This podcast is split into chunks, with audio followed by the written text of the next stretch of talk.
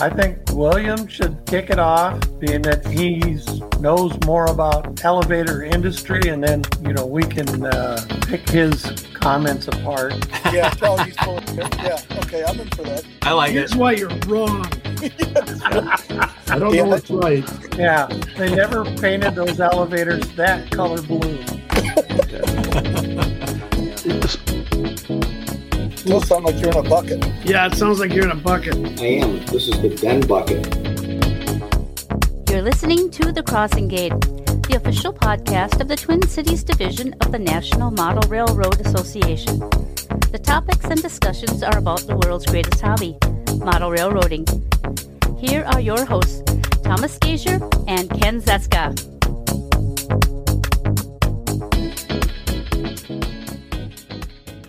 Welcome, everybody, to another episode of the Crossing Gate podcast. Tonight I'm joined by Greg Dahl, Hello? Joe Binish, Good evening. David Hamilton, Hello. Mike Jordan, Hello. William Sampson, Hello, everybody.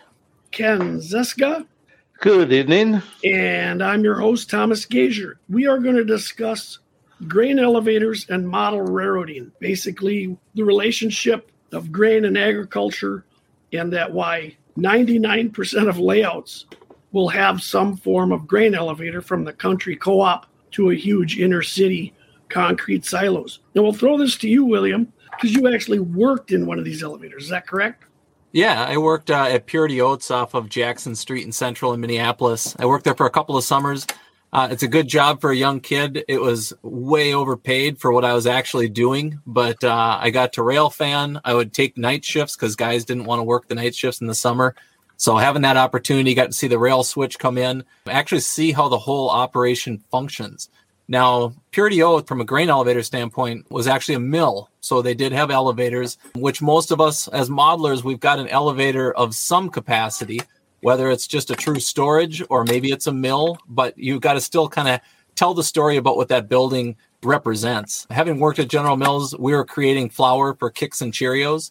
So 50% of the Kix and Cheerios flour was made out of Purity Oats, and the other half was made out of Fridley, which was uh, just up the line uh, near Northtown Yard. The commodity itself tells a lot. So in product is oats, out product was flour, and then everything that happens in between. What do you do with the byproduct? Well, they would shove that either into a semi trailer or into a hopper, and it went down to uh, the U of M, and they would burn it, and they'd use that for heat. Well, that was what they were doing with those cars. So some more rattier cars, the older cars that were coming in that weren't in great shape, they weren't going to be hauling something that was going to be consumed. So you got a little bit more tired freight cars going into the material handling. And then you go to the flour side and you've got your end product. So you've got to have a car that gets cleaned. And then the end product that comes out that gets pulled out is going to be obviously the flour that was going down to the plants making the Kix and Cheerios. And then of course your inbound is your your oats. So you have cars that are coming in and they're at the at the head house getting unloaded, and then that obviously fills up your silos. So that's kind of a summary as to what I did when I worked with General Mills. That intrigued me to incorporate that onto my railroad, and I feel like that has really told a story in regards to how I can operate now. Because I've got a wash rack, and the wash rack or that that clean out area is to clean out that air slide to get it ready for food, and that's only an instance if they got one that hadn't gotten cleaned out. Uh, otherwise, the railroad could send in a clean one to order but that started telling me all these things that could be happening on my railroad and that story can actually be told then through your operations now you guys i mean as far as operators i know we all to some extent have operated on railroads that have elevators. Do you have experience in regards to going from a wash rack to put it into being loaded or any of that type of or is that too in the weeds? And i'll throw it to you jokes. I know you've operated a ton of railroads. Is that getting a little bit too nitty gritty or are we are we talking about something that is actually capable of doing it and is fun to do because you've even operated my railroad and i've implemented some of those nuances and hopefully they're not nu- nuisances No, not nuisances. I find that those kind of things fascinating. And so, cool time in the 50s when all the real modelers operate, you bring in a box car of, say, to a country elevator, and the box car is empty. Now it has to be coopered. So, put in the grain doors, and then when they're ready to ship it out, you load them and off they go. So, it's not just a shove it in and then it's loaded the next day and off it goes. It's, it's kind of a process. And the same thing with your modern hoppers, they get cleaned and graded and, and ready to go so that when they have material ready to ship out, it can be sent in there.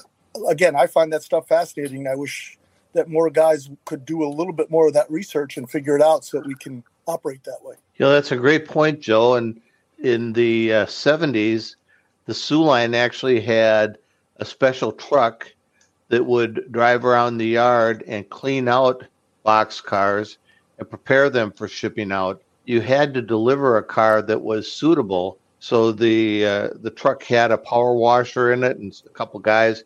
They'd go in there and they'd clean out that box car. They'd also inspect it. Carmen of the era had to inspect cars to make sure that they were watertight. And so you'll often see something that's not modeled very often because they don't see the tops of the cars. But in the area, you would see cars that would have tar stripes on the uh, ribs because they would go up there and tar the ribs to make sure that they were uh, they were watertight. They, there are a lot of nuances that you can put into your into your operation if you'd like to. Bringing cars, uh, stocks of grain cars, over to one area to be cleaned and inspected and prepped for shipping to the elevators. And then when they get to the elevators, they would get again coopered, as you say. But the NP and the Soo line, come August, they would be sending letters to the AAR demanding that railroads return their boxcars because both of them had had good quality boxcars post World War II, whereas uh, the railroads on the East Coast most of their box cars were worn out and they, they couldn't invest in new ones. So they were hoarding box cars from the Midwest. And uh, the railroads had to get help from the AAR to get these things shipped back. So it was not unusual to have strings of box cars in the yards prepped to go out for grain pickup before grain season.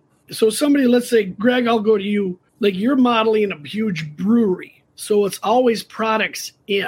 Are you shipping out any products from your brewery in hoppers, or is it all just hops and so forth? And I also noticed that you have a large enough yard for off spotting products too.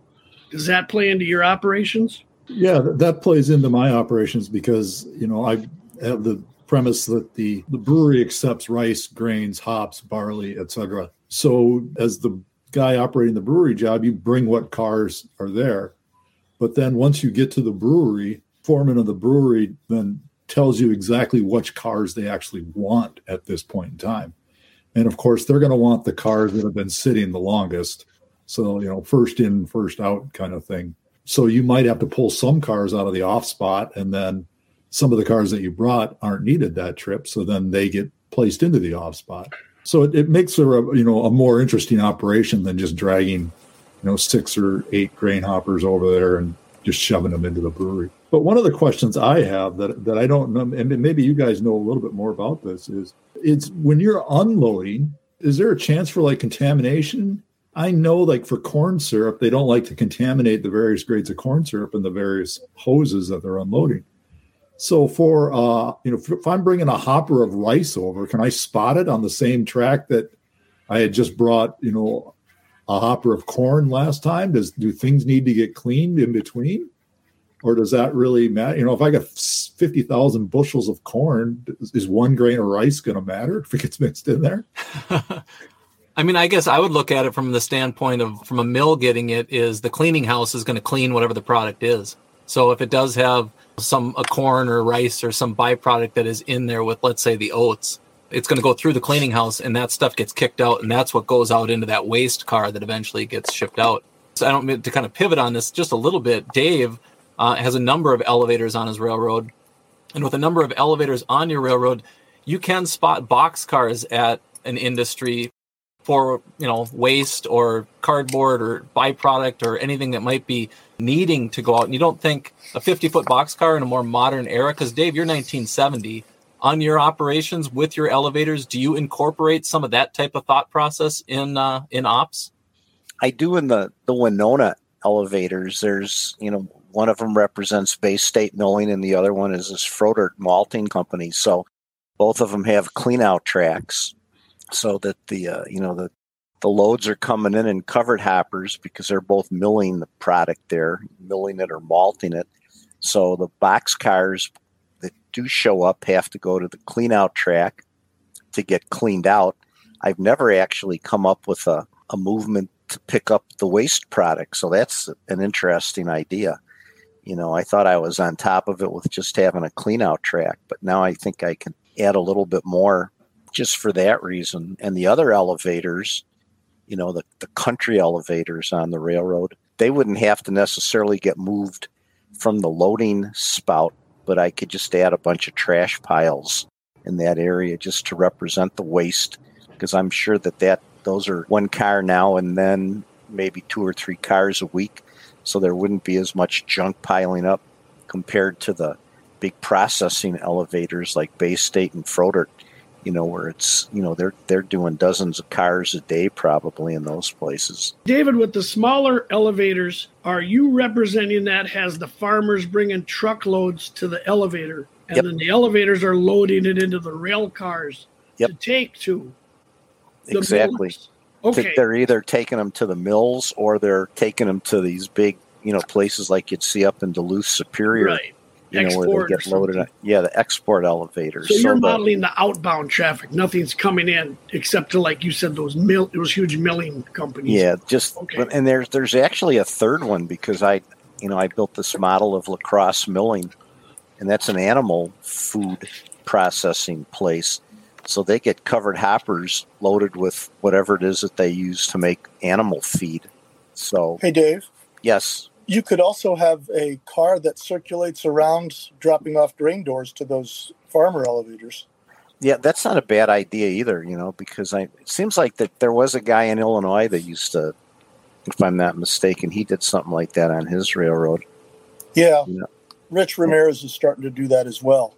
Yeah, so that's it's a, it's a home road car and it drops, you know, goes from elevator to elevator, dropping off however many grain doors they think they need yeah, and and the elevators that I have, you know, the, the ones in Stoddard and Genoa and Prairie du Chien, all have um, like I don't remember which company made these neat little grain trucks. You know, I think Athearn might have made some, you know, tractor trailer rigs, and there's always a couple of those that are backed up into the to the unloading pit, if you will. So I, I try to make sure that all the, if you want to call them country elevators, you know, they all have some grain track or grain tractor trailer rigs waiting to, to do their dump. I'm sure everybody knows about it, but there's a really good Canadian grain board, black and white elevator movie. You know, it's actually a film or movie, whatever you want to call it, that you can find on the internet that shows the whole process of a farmer dumping his stuff into the pit, checking the moisture, running it up through the you know these PEC elevators, you know to the to the Gerber, I guess that's what they call it, where you know it, it gets moved out into the different bins and compartments that are in the elevator. And if you haven't watched it, you should. It's kind of rustic because it was, you know, it's 40 years old probably, but it's great fun watching that thing. And it's the Canadian Grain Board or Canadian Film Board, I forget. But if you just go on YouTube and search for Canadian grain elevator story, you'll find it. It's a fan. It's like 18 minutes long, and it it's really a fantastic. You know, it's, it's like the kind of movie you wanted to see when you were in school, so you could waste a half an hour. You know, and yeah, we'll, waiting. We'll, we'll get they, that they posted. watch that after they listen to the podcast. Yeah, yeah right. Exactly. We'll post. We'll post that link on the Facebook page. Uh, to Dave's point, that that is a great film. But one of the things it shows is that the cars get spotted and then they have to they get spotted by the railroad on the, the track. Then they have to be spotted for loading by the elevator and, and in this case the guy does it by hand. And then when it's done he has to roll it out to where the uh, railroad will pick it up again. The spotting of cars at the grain elevator and taking them away was was more complicated than most model railroaders understand. Uh, Rich talks about sending out boxcar trains where it's just a train of empty boxcars and they spot boxcars close to the elevators, close to the town that has elevators. And then as the crews come in, they can switch them in and out of the uh, in and out of the grain elevator. But this idea that there's two or three moves inside the elevator kind of goes back to what Mike Jordan does.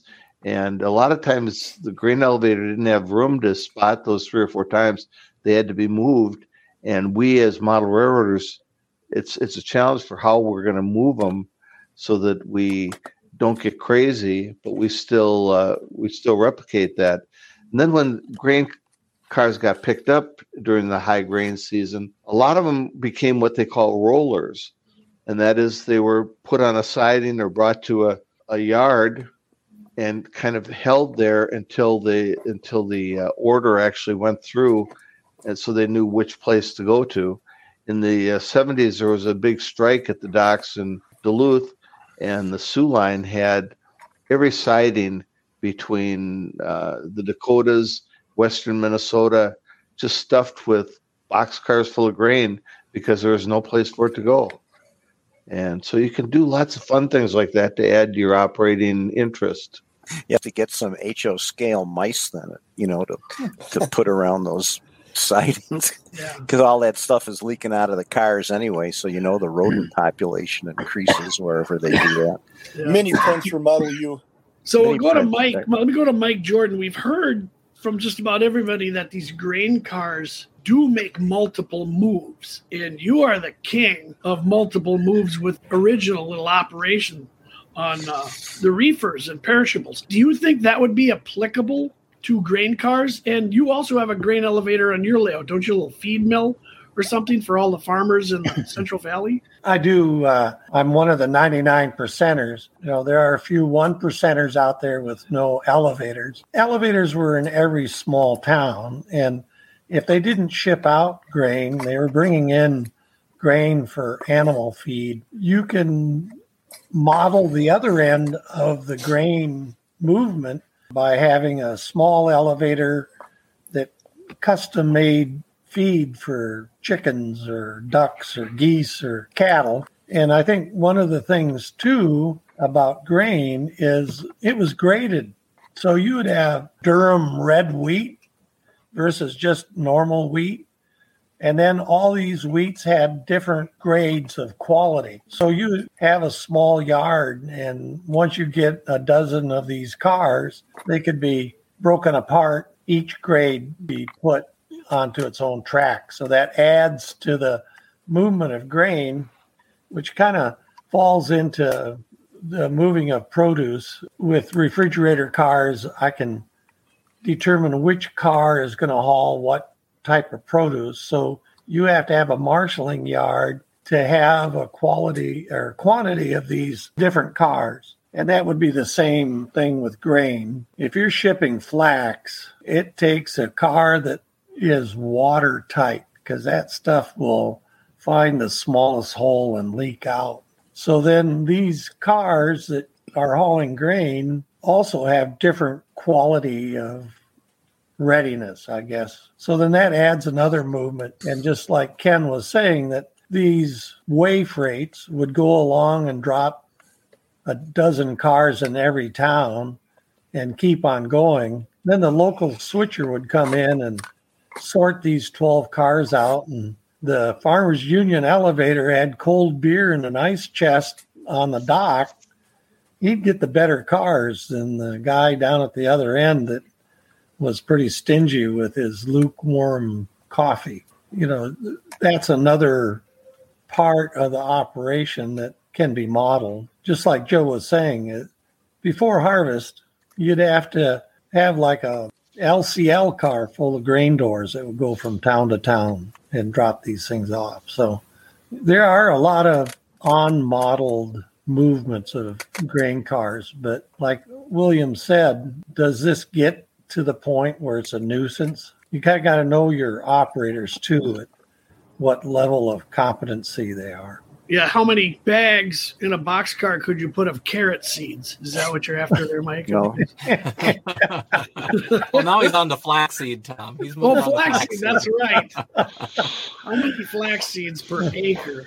Yeah. But no, that's what grain modeling agriculture does. I think that was a wonderful rabbit hole, you know, about the corn and stuff. Greg asked the question about can you dump a car of rice and then a car of hops? And you mentioned something, William, about a clean out room. And so that's where maybe they might get mixed and then they are contaminated, we'll say. And then that product would go to waste. What would they do with that product? Would that get shipped out for feed via truck or train?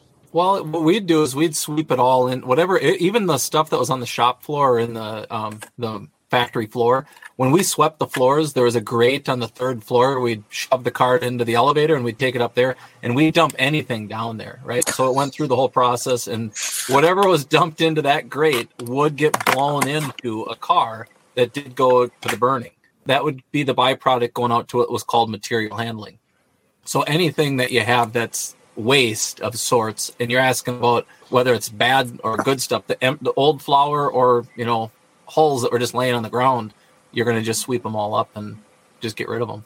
Well, actually, the one thing that's a byproduct that's interesting too is bran, right? So when you're in the process of making flour, you create bran, and that bran they would put into, and you say Cheerios, well, they would actually put it into the kids' cereals. They would go into Lucky Charms and, and stuff like that. So they were using it, but that stuff all went out separate, and that's where they'd be able to take advantage of using all of the stuff that was in a product when it came in.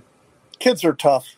Yeah, I think you know, but that'd be interesting. You know, we talked about who makes Cheerios and Lucky Charms. It'd be interesting to see, you know, if you had a plant that made, you know, like Cap'n Crunch, so you'd have hoppers carts full of sugar and box cars full of fiberglass, because I think that's the only two ingredients in there.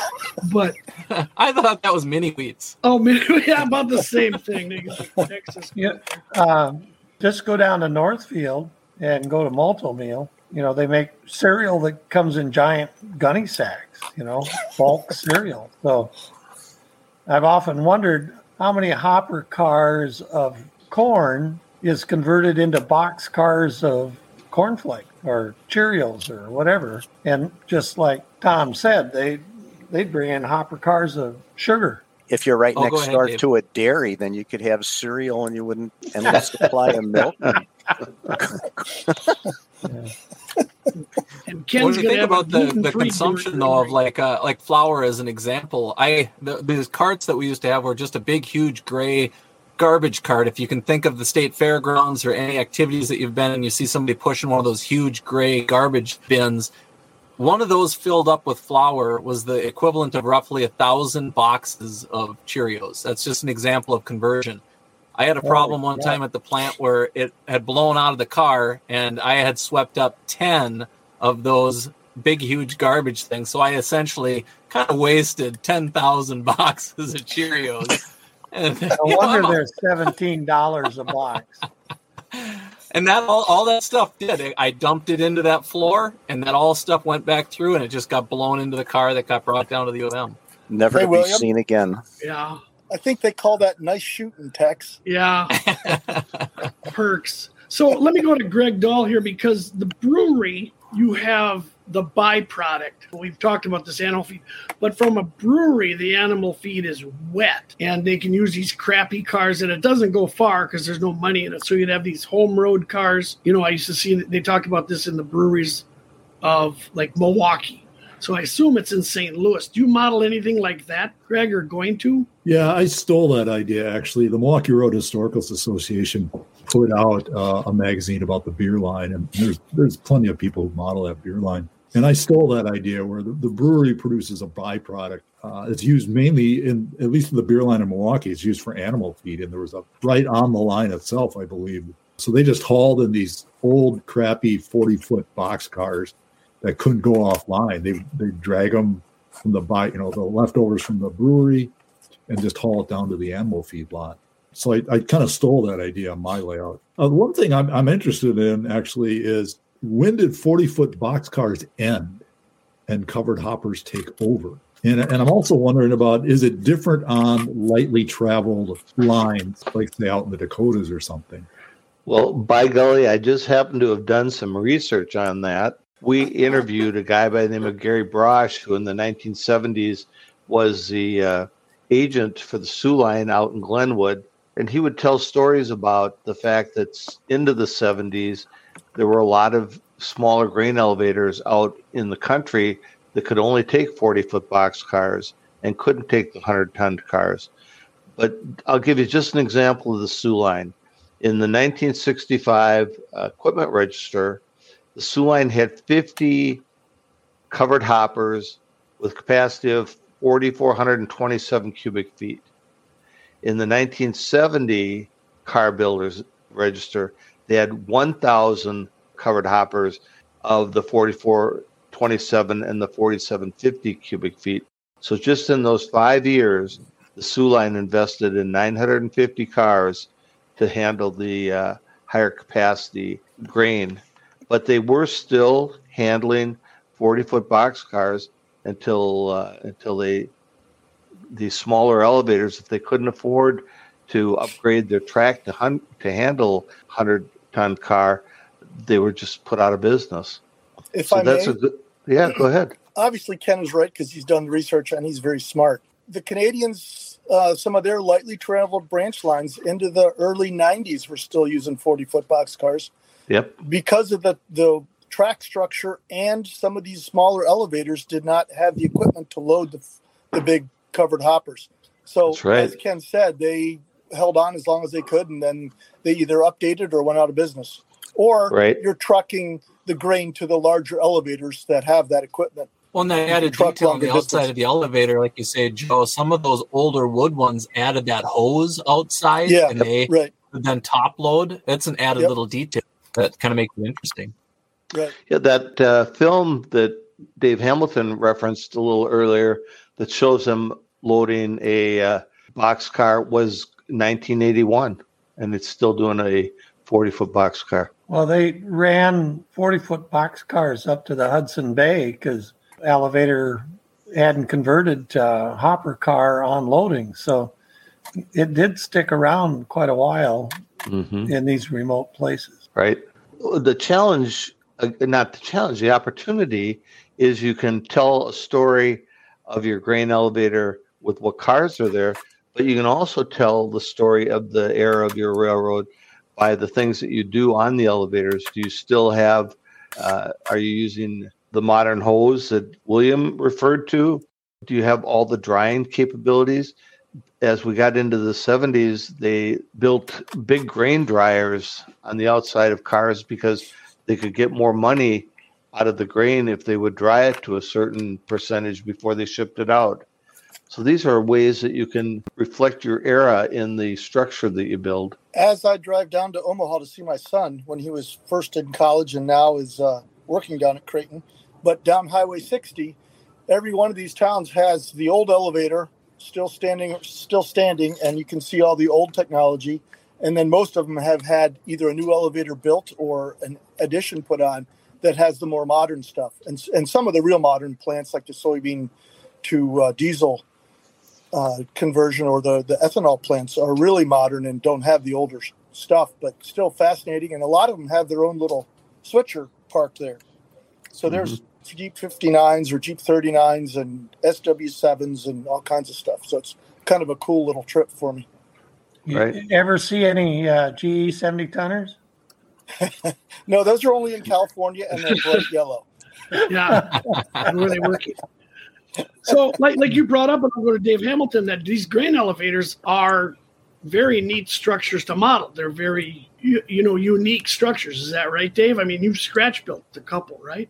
Oh yeah, and that's what really got me into the grain elevators. You know, it's because you'd see all these pictures, and then even on trips where, you know, there's the original elevator, and then at some point they build an addition, but maybe they built it at a right angle to the original one, and then they need storage bins, and then bigger storage bins, and then all that stuff is hooked up with these great external grain legs with pipes running in every direction that you can think of, and you know there's protrusions that stick out from them you know like a little head house or whatever they're called.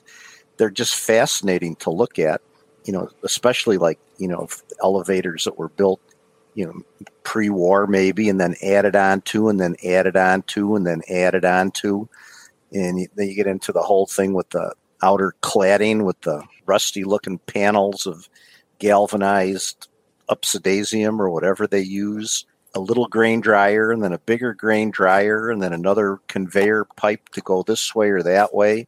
And you start looking then at slip form elevators, you know, that where you'll see that, you know, that's concrete that they just kind of, there might be six in the core or 10 or 12, but they always get added onto.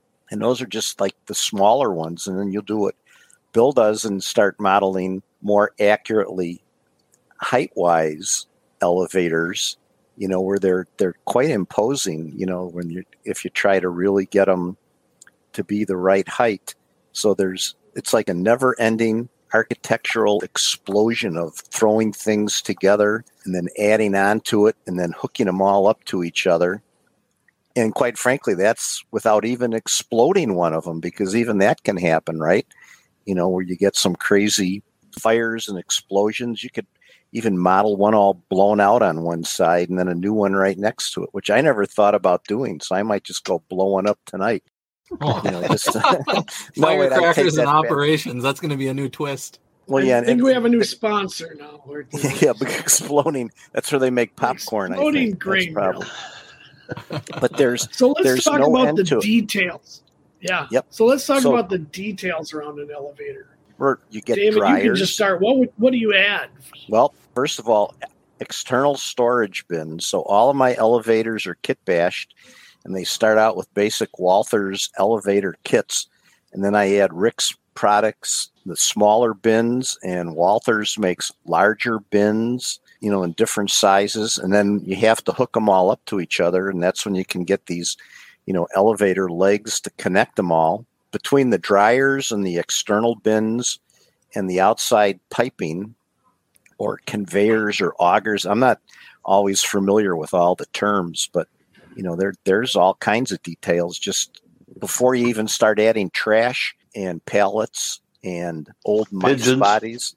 Yeah, it, it, just they're really intriguing things to look at, and for, just for ideas, there's a Facebook site called Grain Elevators of North America that you know they've got some fantastic photographs on there that people from all over the country contribute you know to those pages. So those are the neat details. Dryers more elevator pieces storage bins bigger storage bins augers outside augers that you can you know just connect any old place on them so there and Rix and walthers both offer quite a bit of detail parts for those things and i'm sure some of these you know 3d resin printers are starting to do that too uh, iowa scaled engineering that does the proto throttle has a line yep. of grain stuff that you can do yep. bins and they got ph- uh, phenomenal details and to even piggyback on what you're saying dave about the building actually the head house itself as a mill or as an elevator starts getting bigger they need to replace blowers or sifters or motors and they'll cut doors into the side of the thing with a crane yeah. and bring yeah. stuff up that doesn't fit in the freight elevator i mean you look at it and you think, well, geez, I mean, it's a huge hole in the side of that building. That's a ways up there, and then there, there they are hefting up, a, you know, a sifter to be able to replace it. I mean, how else are they going to get it up there? Uh, and they're not going to be able to get up the staircase or up the elevator inside. Exactly. Um, so adding adding those type of details, I think, are you know extremely beneficial. And then, of course, across the top of our elevators, so often we think that you got to have the conveyor exposed or have it in that little house all the way across. Sometimes they're inside the mm-hmm. top mm-hmm. of your your silo, so you don't need to have that little house running all the way across the top. Just looking at them, I mean, they all have a little bit different quirks and and different you know nuances that are involved there. I mean, do you guys ever run into? I mean, when it comes to modeling your own, I know Dave, you've kit bashed a lot on your own. Looking at the prototype and then learning like the height of an elevator, the height of a silo, and do you take that into consideration, or is the Walthers height just good enough? I mean, I've personally kind of stuck with the Walthers, you know, whatever they have available, but they get a kind of an illusion of height when you start adding, you know, the grain legs to them. Because you can, when I've done that, I've, you know, most of the elevators I've done have more than one, and I always make them different heights, you know, so that it kind of gives the illusion of elevation, I suppose you know so i haven't really done many of the slip form type which is what you have yep you know and there i because you're using PVC pipe or whatever, or oatmeal boxes. You can stack them up as high as you want. But the, the ones that I've kit bashed, I think are, are all they all look pretty good height wise. Well, then also foundations. I think we a lot of times overlook a foundation. I found it nice as a modeler to be able to create a base that one I'm able to lift out. That's obviously nice. But with the elevators, I, I'm able to slide the actual silos kind of onto a little more of a, a cutout little footing that I'm mm-hmm. able to set it into. And then that seam between the transition to the scenery to my actual silo, the head house, I can take the head house back to my workbench and work on it and then Sure. stick it back in there and it kind of clicks in instead of trying to do it all on one thing, then do, do my scenery right up against it. You guys look at foundations or kind of how you apply your elevator to your railroad?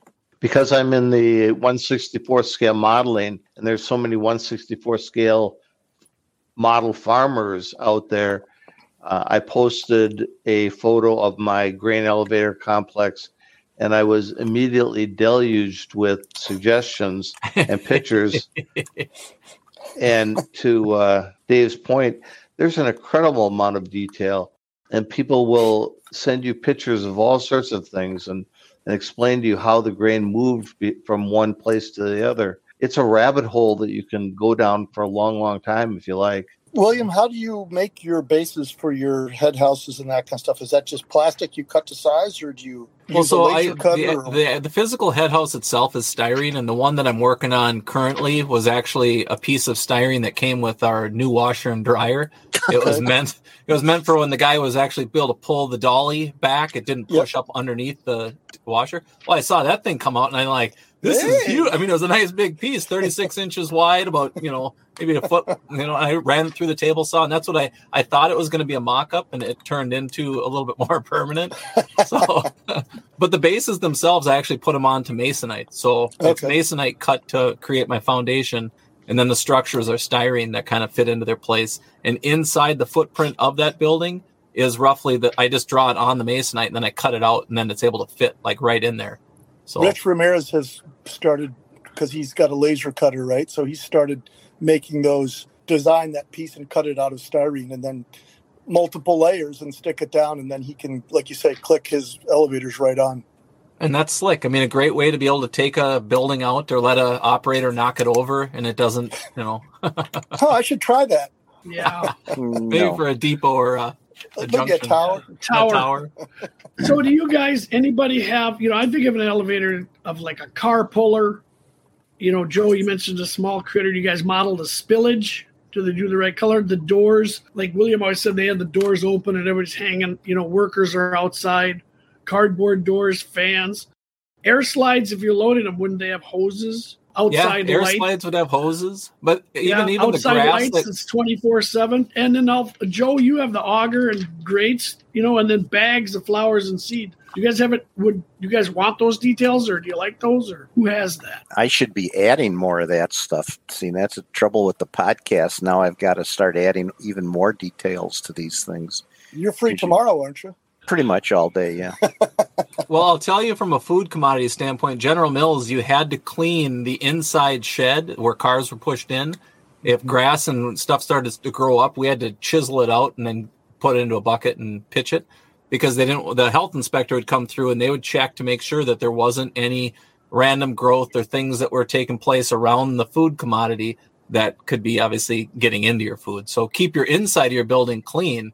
And then all the stuff that got pitched outside, let it grow. Now, Mike, do you have anything obvi- like that on yours, Mike Jordan? I've just got one spot for my uh, elevator, but I'm just remembering as a kid um, all the old tractors and equipment that was, you know, alongside the tracks. And I can't remember if it was a farmers union or not, but they had an old tractor that didn't have any tires on it, and it was all on a kind of a cyl- cylinder block base. That was the winch. Somebody'd have to go start the tractor up Oh, sweet. and then you know put the cable on the hook on the car and pull it out of the way and pull the next one in you know there's all these little things that you know especially in the 50s that were cobbled together but now in the 2000s there's you know toyota makes whatever you need and you know it's a brand new object so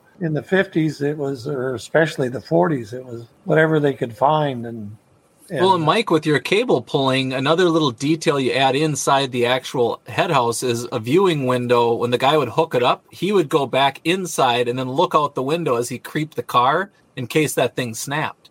So if you're modeling it and you put a little guy standing there, he's already, you know, he's in danger zone. you if you're know, modeling the 50s, this is before cares? OSHA, and there wasn't that much paperwork.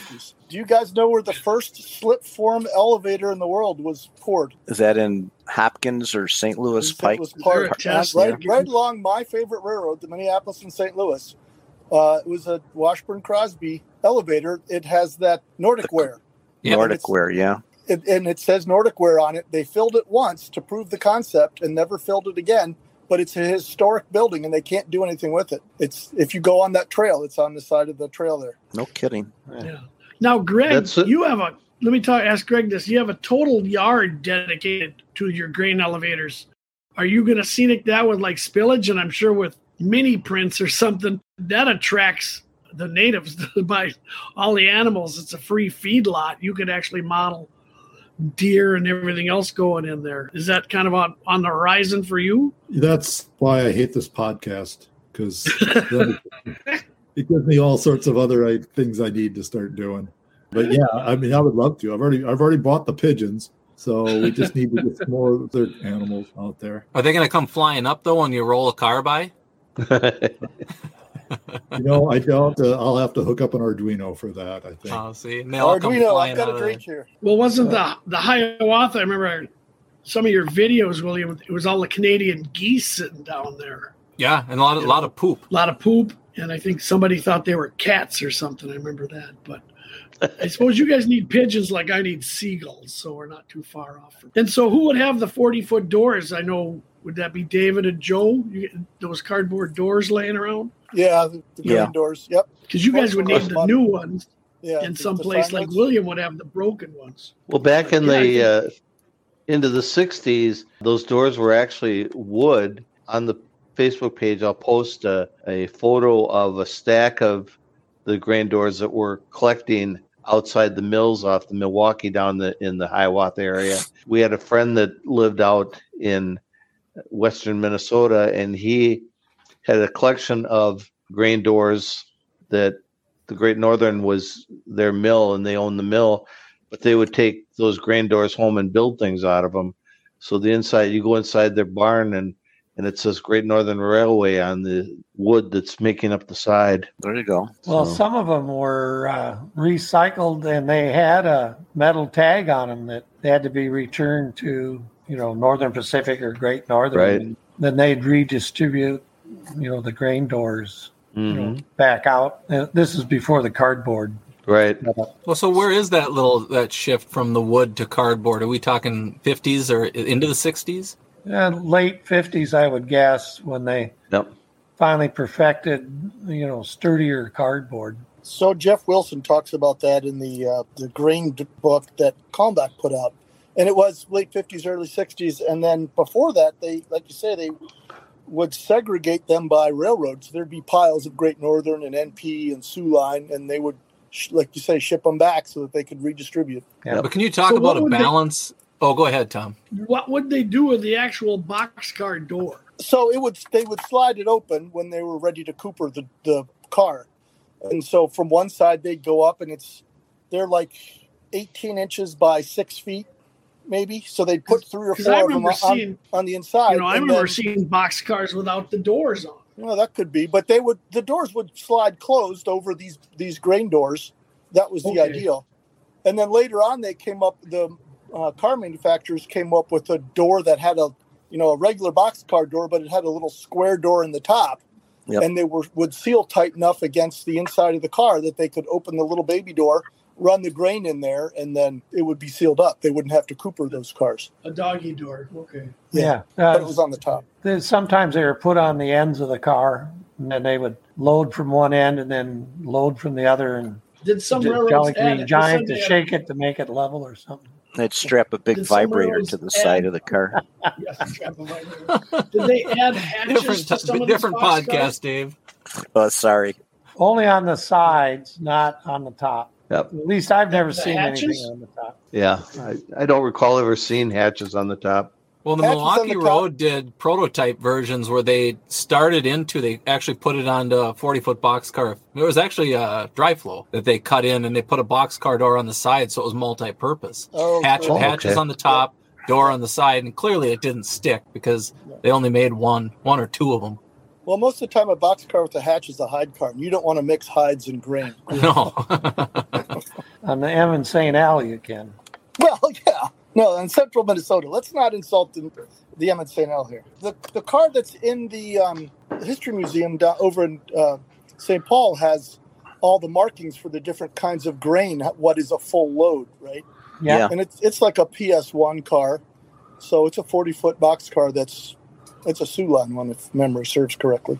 It is. Yeah, the only and- thing I and remember so- is the Oats, Oats was the highest mark on the wall. Yeah. the actual car types that would go in and dave this might be positioned a little bit more to you from when you had the box cars versus hoppers going into an elevator are you mixing them in are you just shoving box cars into a certain one or are you just putting the jumbo hoppers because they're 1962 to 1964 they start to surface with the bigger hoppers Well, I've got you know for the the little the country elevators are mostly boxcar traffic, and once in a while I'll send a covered hopper. But for Bay State and Froedtert, all the loads for those places are coming in in covered hoppers, and I've got some that are actually labeled. I was able to get some cars that, that say Bay State milling on them, covered hoppers, and the same thing with Froedtert malting. I had the proper decals for that. And my La Crosse milling place just and this is where I kind of, you know, I, I alter time a little bit. I use the geography bender to, to change time so it works for me. And when I when you go by La Crosse milling, you know, down along Highway 35 in Wisconsin, it's nothing but covered hoppers there. I send a mix of covered hoppers, you know, with incoming product and then box cars to take the loads out of that particular model. I guess I kind of mix it up. That's the basic answer to your question. Well, then even the cars, you kind of touched on that there. I know the Hiawatha Elevated District for Nokomis, they'll have 15, 20 cars that are there basically on site, ready to go in to either get loaded or get unloaded, whatever it might be.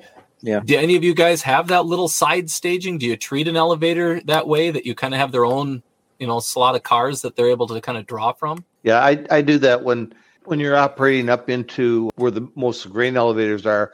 I'll have a, a car a train go up there and spot a couple of extra empties, and then when the uh, crew comes up and they go to the depot to get the instructions from the agent, the agent will say in these two off spots locations are box cars that have to go in here. And by the way, the box cars that are in there don't have a destination yet, so you've got to put them off spot and I want them put over there. So that just adds, you have a seven car capacity going into that area, and there'll be two or three cars up there to operate. It just makes the uh, the job of the crew a little bit more interesting as they've got to balance all that.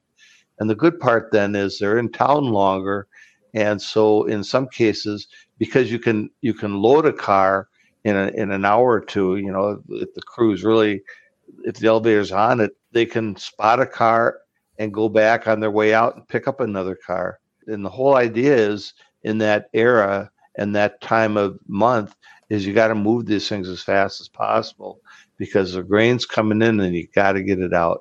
Well, I think that's good. I mean, when you talk about operations kind of in general, and Ken, how you're talking about very specific movements, I find, and at least I've kind of said, uh, from an operating perspective, when you're working with a mill like this or an elevator, you have a beginning operator, let them just get the cars there. I mean, Right. don't you don't want to bog them Yeah. down too much, and then you could have an intermediate operator and say, okay, get it on the right track. Now we're Right. doing we're getting better. And if you want to go advanced operator, then we'll say get them to the right spot. And I think that is where you can for an elevator you can take it to just getting them there to all the way to getting it to the right spot. Now, I mean Joe operated it on mine and the opportunity to be able to go through and do that is that a complicated thing for you, Joe? I mean, I'm not trying to bend your ear or pick on you here, but was that a, a good thing to have those inner building movements versus not? And I was there it's- with them, Oh. you know, and I thought that, that that night that we were there, that makes made perfect sense to have all those like inner building moves or whatever from one Yeah. spot to the next.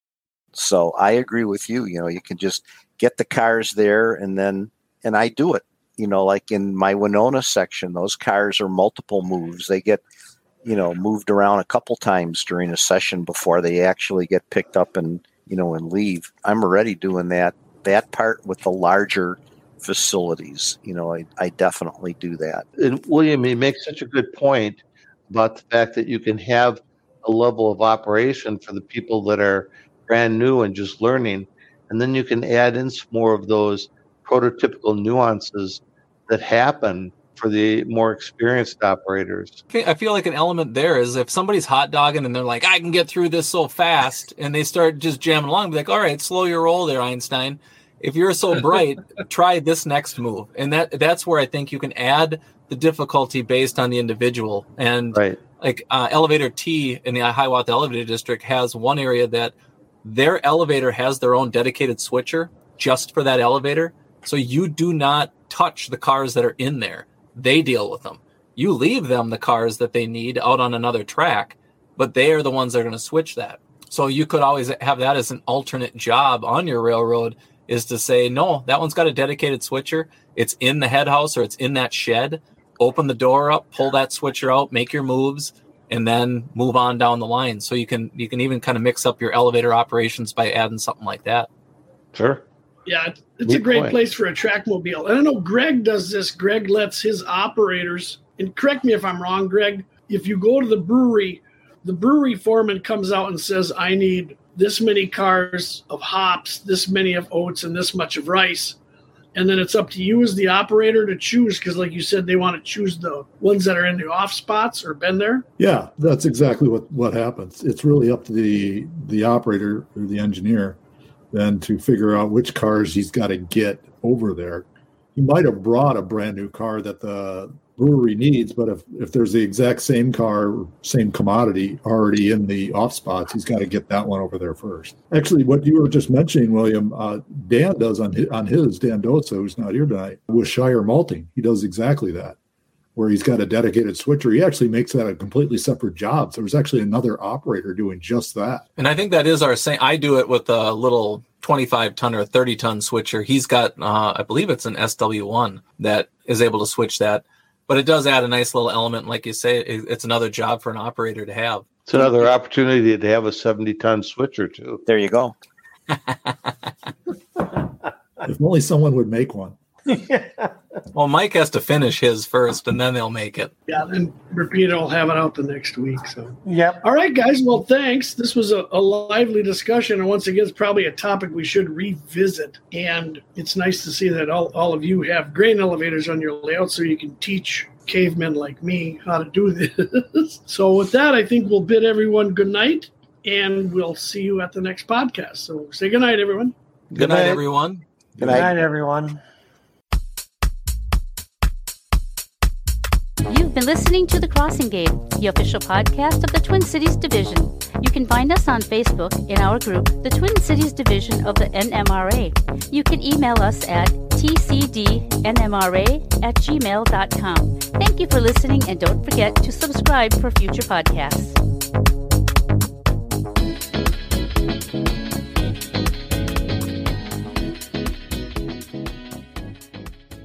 All right, Joe, tell us all about your layout now. and, and, Dave said, "Well, Joe's not here, so let me give you an intelligent answer." no, not quite. Wow. No, that's not is. true. I think how Dave defended himself. He said a semi-intelligent. that's what I said. Sort of semi-intelligent.